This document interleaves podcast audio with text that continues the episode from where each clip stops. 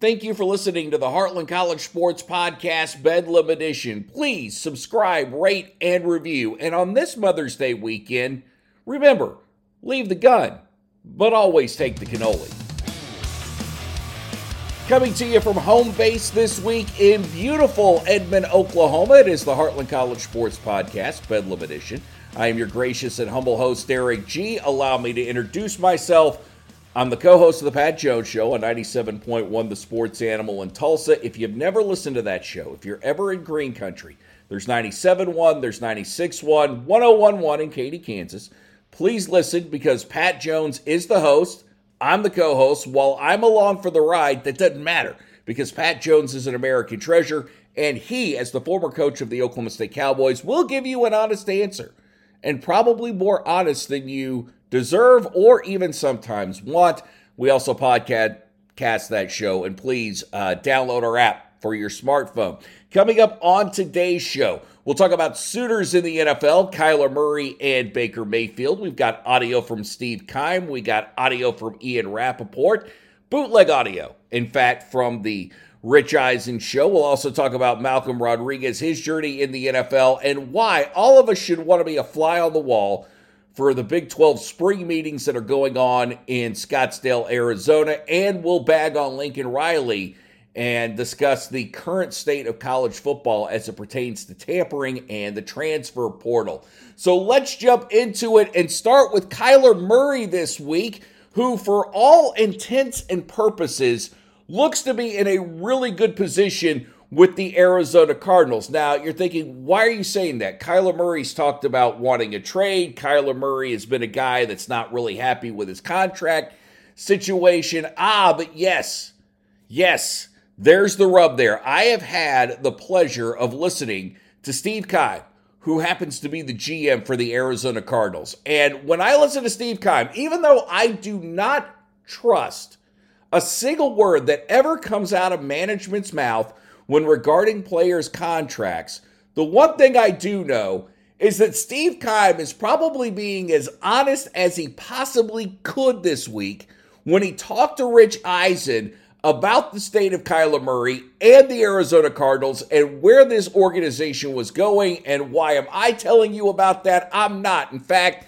here is Steve Keim, GM of the Arizona Cardinals, with Rich Eisen about Kyler Murray. How is your relationship with Kyler and the organization's relationship with him? It's, it's been good. It's been good. He uh, he's uh, he's fun to talk to about the players throughout the draft process, free agency. I mean, he's a he's a football junkie, so he's a guy that watches a lot of film and gets into it, and always likes to voice his opinions, which I love to hear. I, I like to personally talk to our players about uh, prospects because it brings to me, uh, you know, they look look through it through a different sort of lens. You know what I mean? It's like they have a different perspective than than the talent evaluators and the coaching staff. Well, I mean, you you know the narrative, Steve. So what what is going on with him and and and and, and you uh, contractually? Uh, I, I, have I have this piece of stationery uh, right here on my desk. I've been holding because I've never seen anything like it. What came from his agent the uh, days before the combine? Um, are are you guys? Uh, where where does that stand right now? You and Kyler contractually. Well, you know, again, uh, um, I would say this every deal that you've seen done for quarterbacks after their third year have all been done anywhere from uh, mid July to about September. So I wanted to get through the draft process, free agency, all the work that we put into it, and then now we can take a step back, refocus, and see if we can get something done. But uh, everything's been good.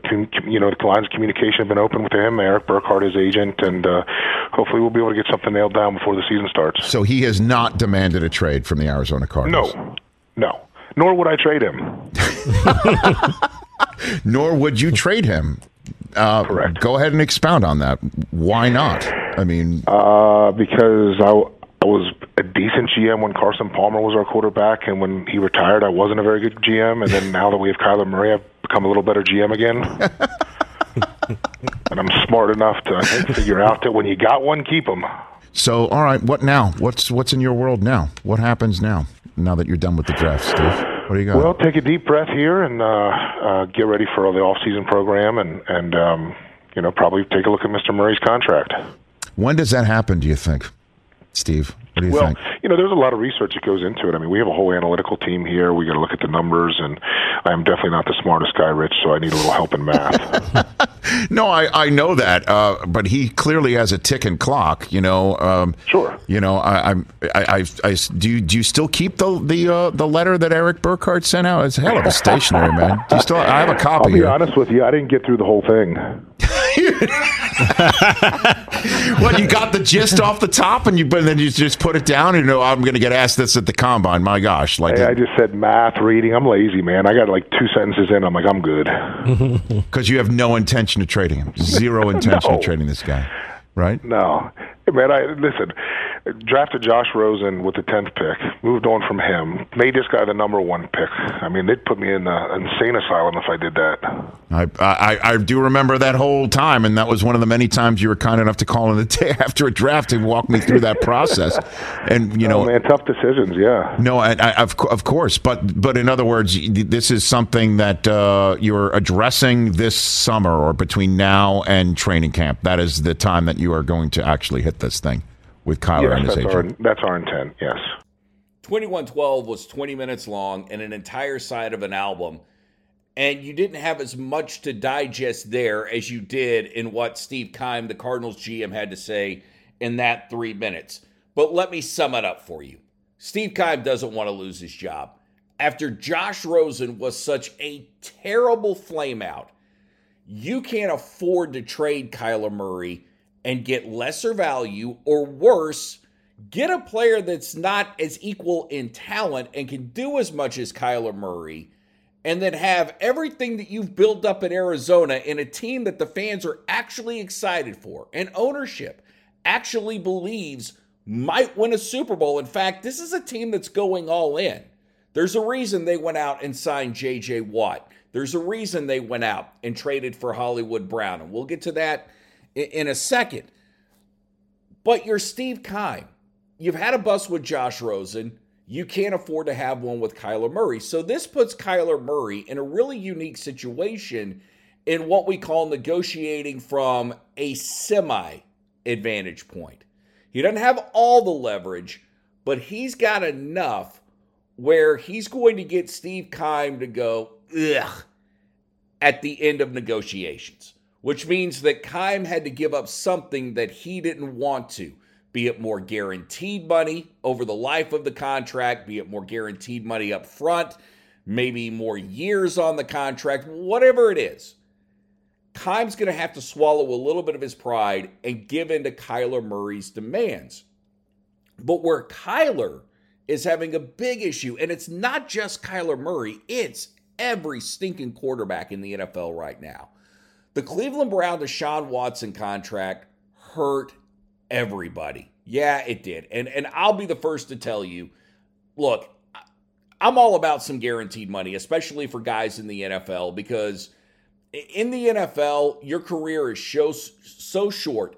You deserve all the guaranteed money you can get, be it upfront or over the life of the contract. Well, when Deshaun Watson got his monster deal from the Cleveland Browns and had every single year of his contract, every single year of salary guaranteed. Now, other quarterbacks want that. And ownership in the NFL, what they want is wiggle room.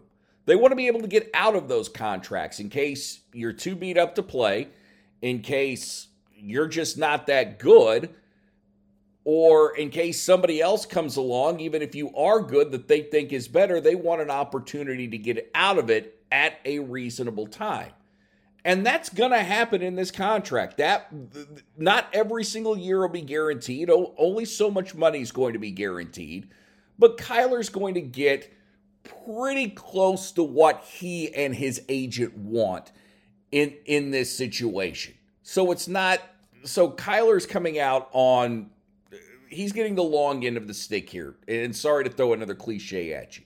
The other thing that Steve Keim has got to understand and where management got hurt is when the Cleveland Browns did Baker Mayfield dirty and when Cleveland when the Cleveland Browns decided that they were not going to commit long term to Baker Mayfield, it made every young quarterback anxious because especially when you look at a guy like Lamar Jackson or a guy like Kyler Murray who have a tendency to run the ball quite a bit and can get beat up the way that Baker Mayfield did, and management hesitated on him, even though management may like these guys.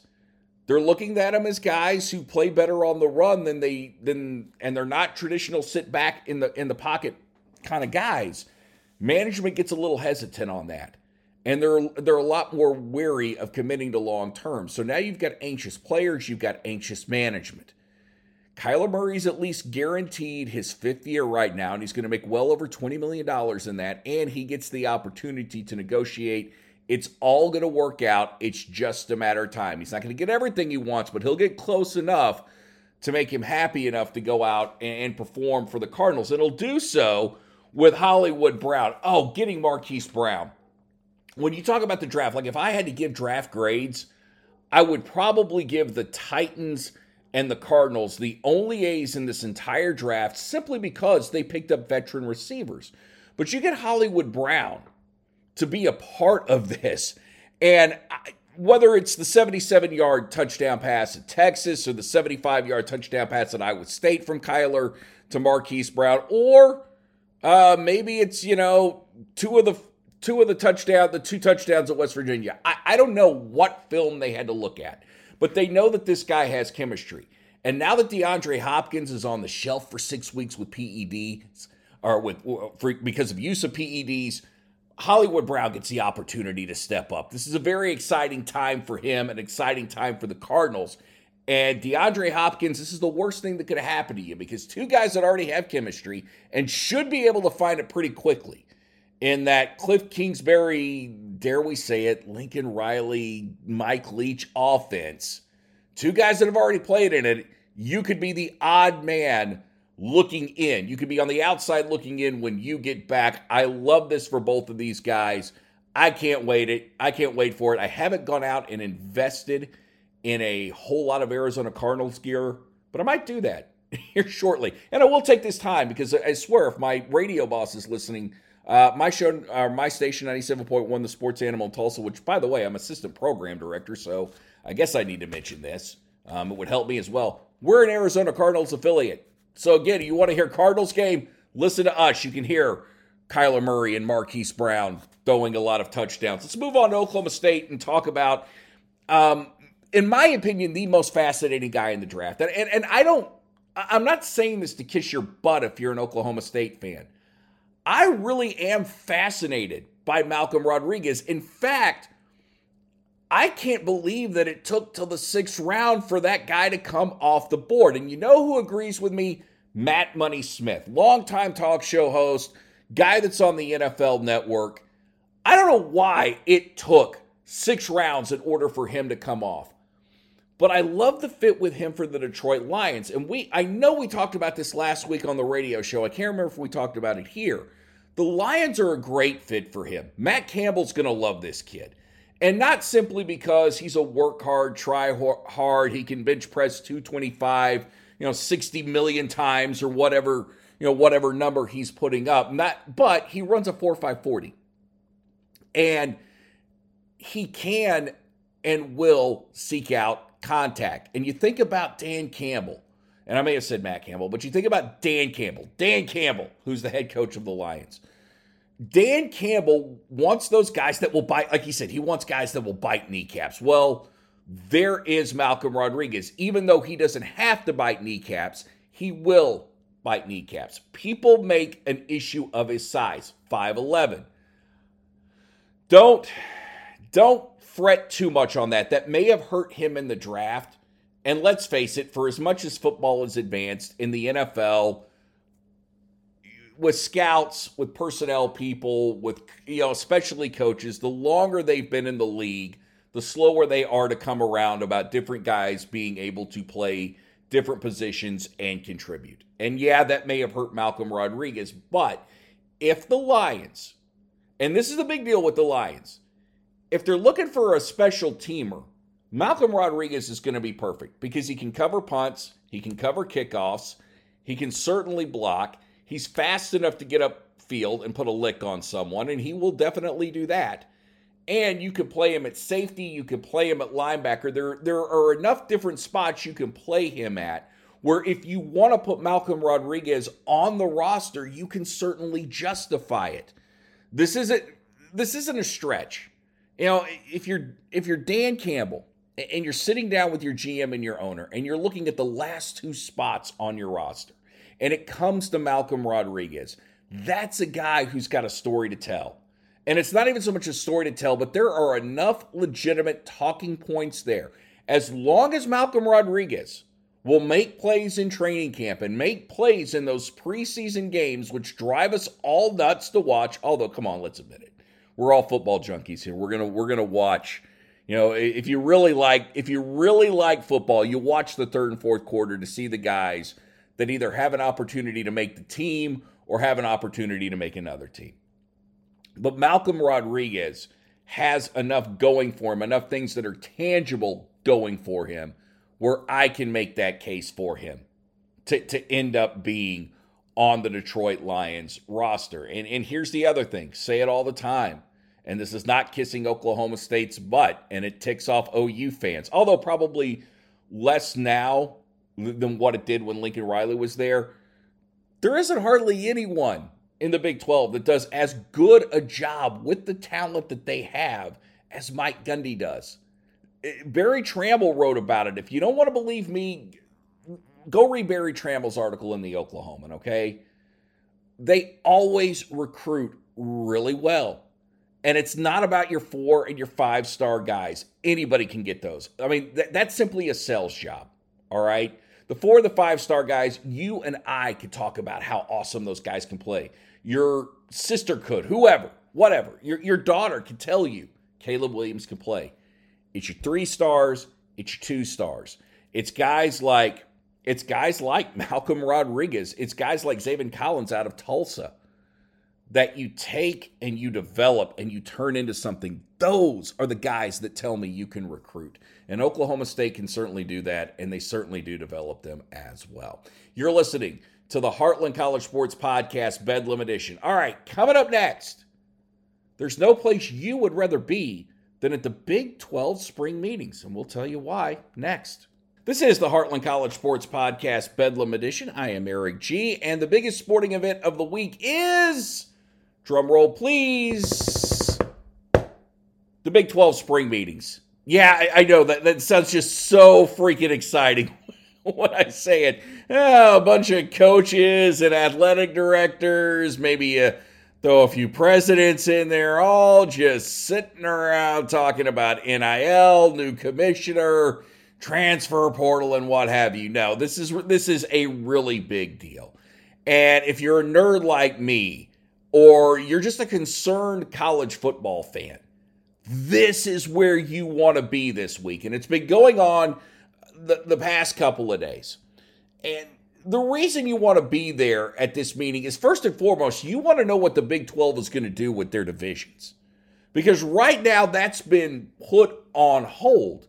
The Big 12 in 23, 24, 2023, and 2024 are going to expand. BYU's coming into the league, Central Florida, Cincinnati. Look, you, you know the teams, okay? And, and there's going to be 14 teams in this league, or at least 12 teams in this league before OU and Texas leave and, and go to the Southeastern Conference.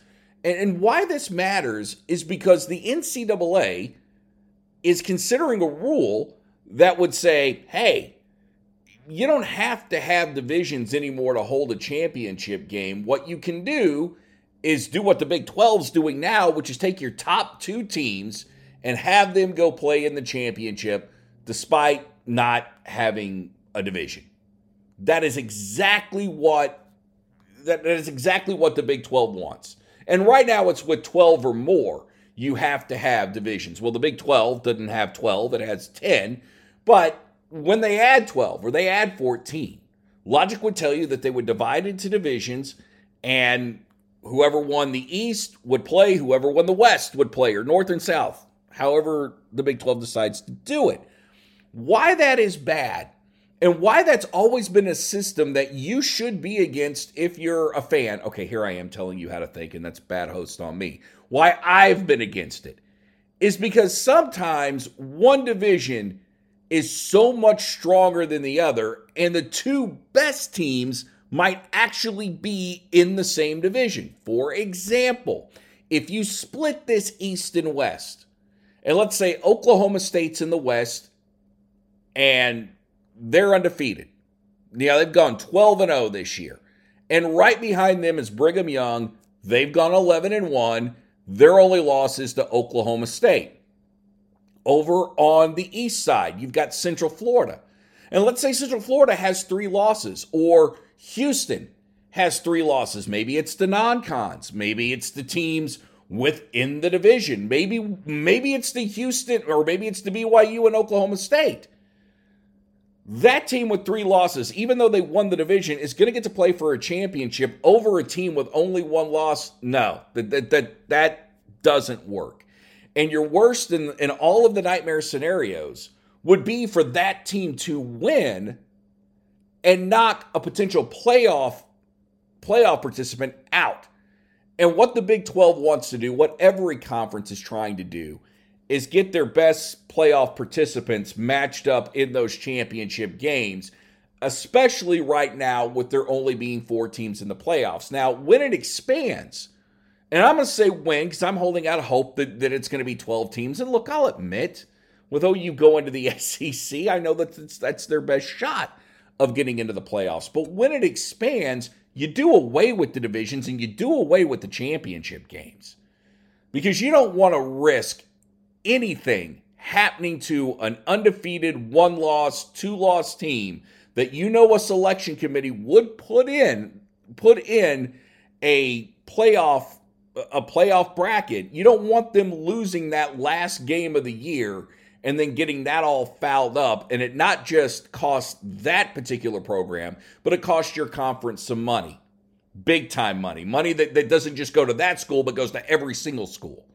So you got to cons- consider all that. And I know sometimes that this is like, oh man, this is the X's and O's and recruiting, whatever. No, but it really is important to sports fans. And it's something that we need to do a really, just a really keen job of watching as as sports fans. Um, speaking of meetings, ACC having their coaches meeting this week, or at least so I'm told. I'm getting this all straight for my co host. So if there's any bad information here, you can blame him now. Pat's great. Pat's great. But uh, the reason I bring that up is because Pat Narduzzi has apparently uh, been asked by a source close to my co host if he's still mad at Lincoln Riley. And the answer to that is unequivocally yes.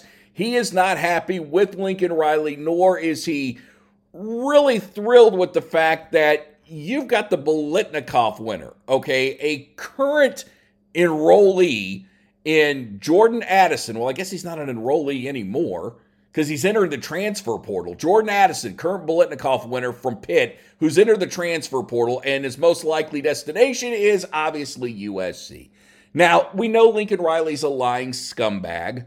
Okay, that was harsh. That was really harsh. I'm not supposed to call anybody name. We know that Lincoln Riley is acting like a lying scumbag, or at least lying slime here. And the thing that bothers you the most is Lincoln Riley moaned and complained about tampering. Okay, while he was at Oklahoma, he didn't like the transfer portal because of tampering. And now he's doing it with Pat Narduzzi's players because the crux here of all this is that there is NIL money upwards of $2 million being talked about for Narduzzi's former player. And again, I want to say his name. It's Jordan Addison. Okay. One, the NCAA, uh, even though nobody's paying attention to this rule, the rules do clearly state that you're not supposed to put NIL benefits out there as possible enticement for recruiting.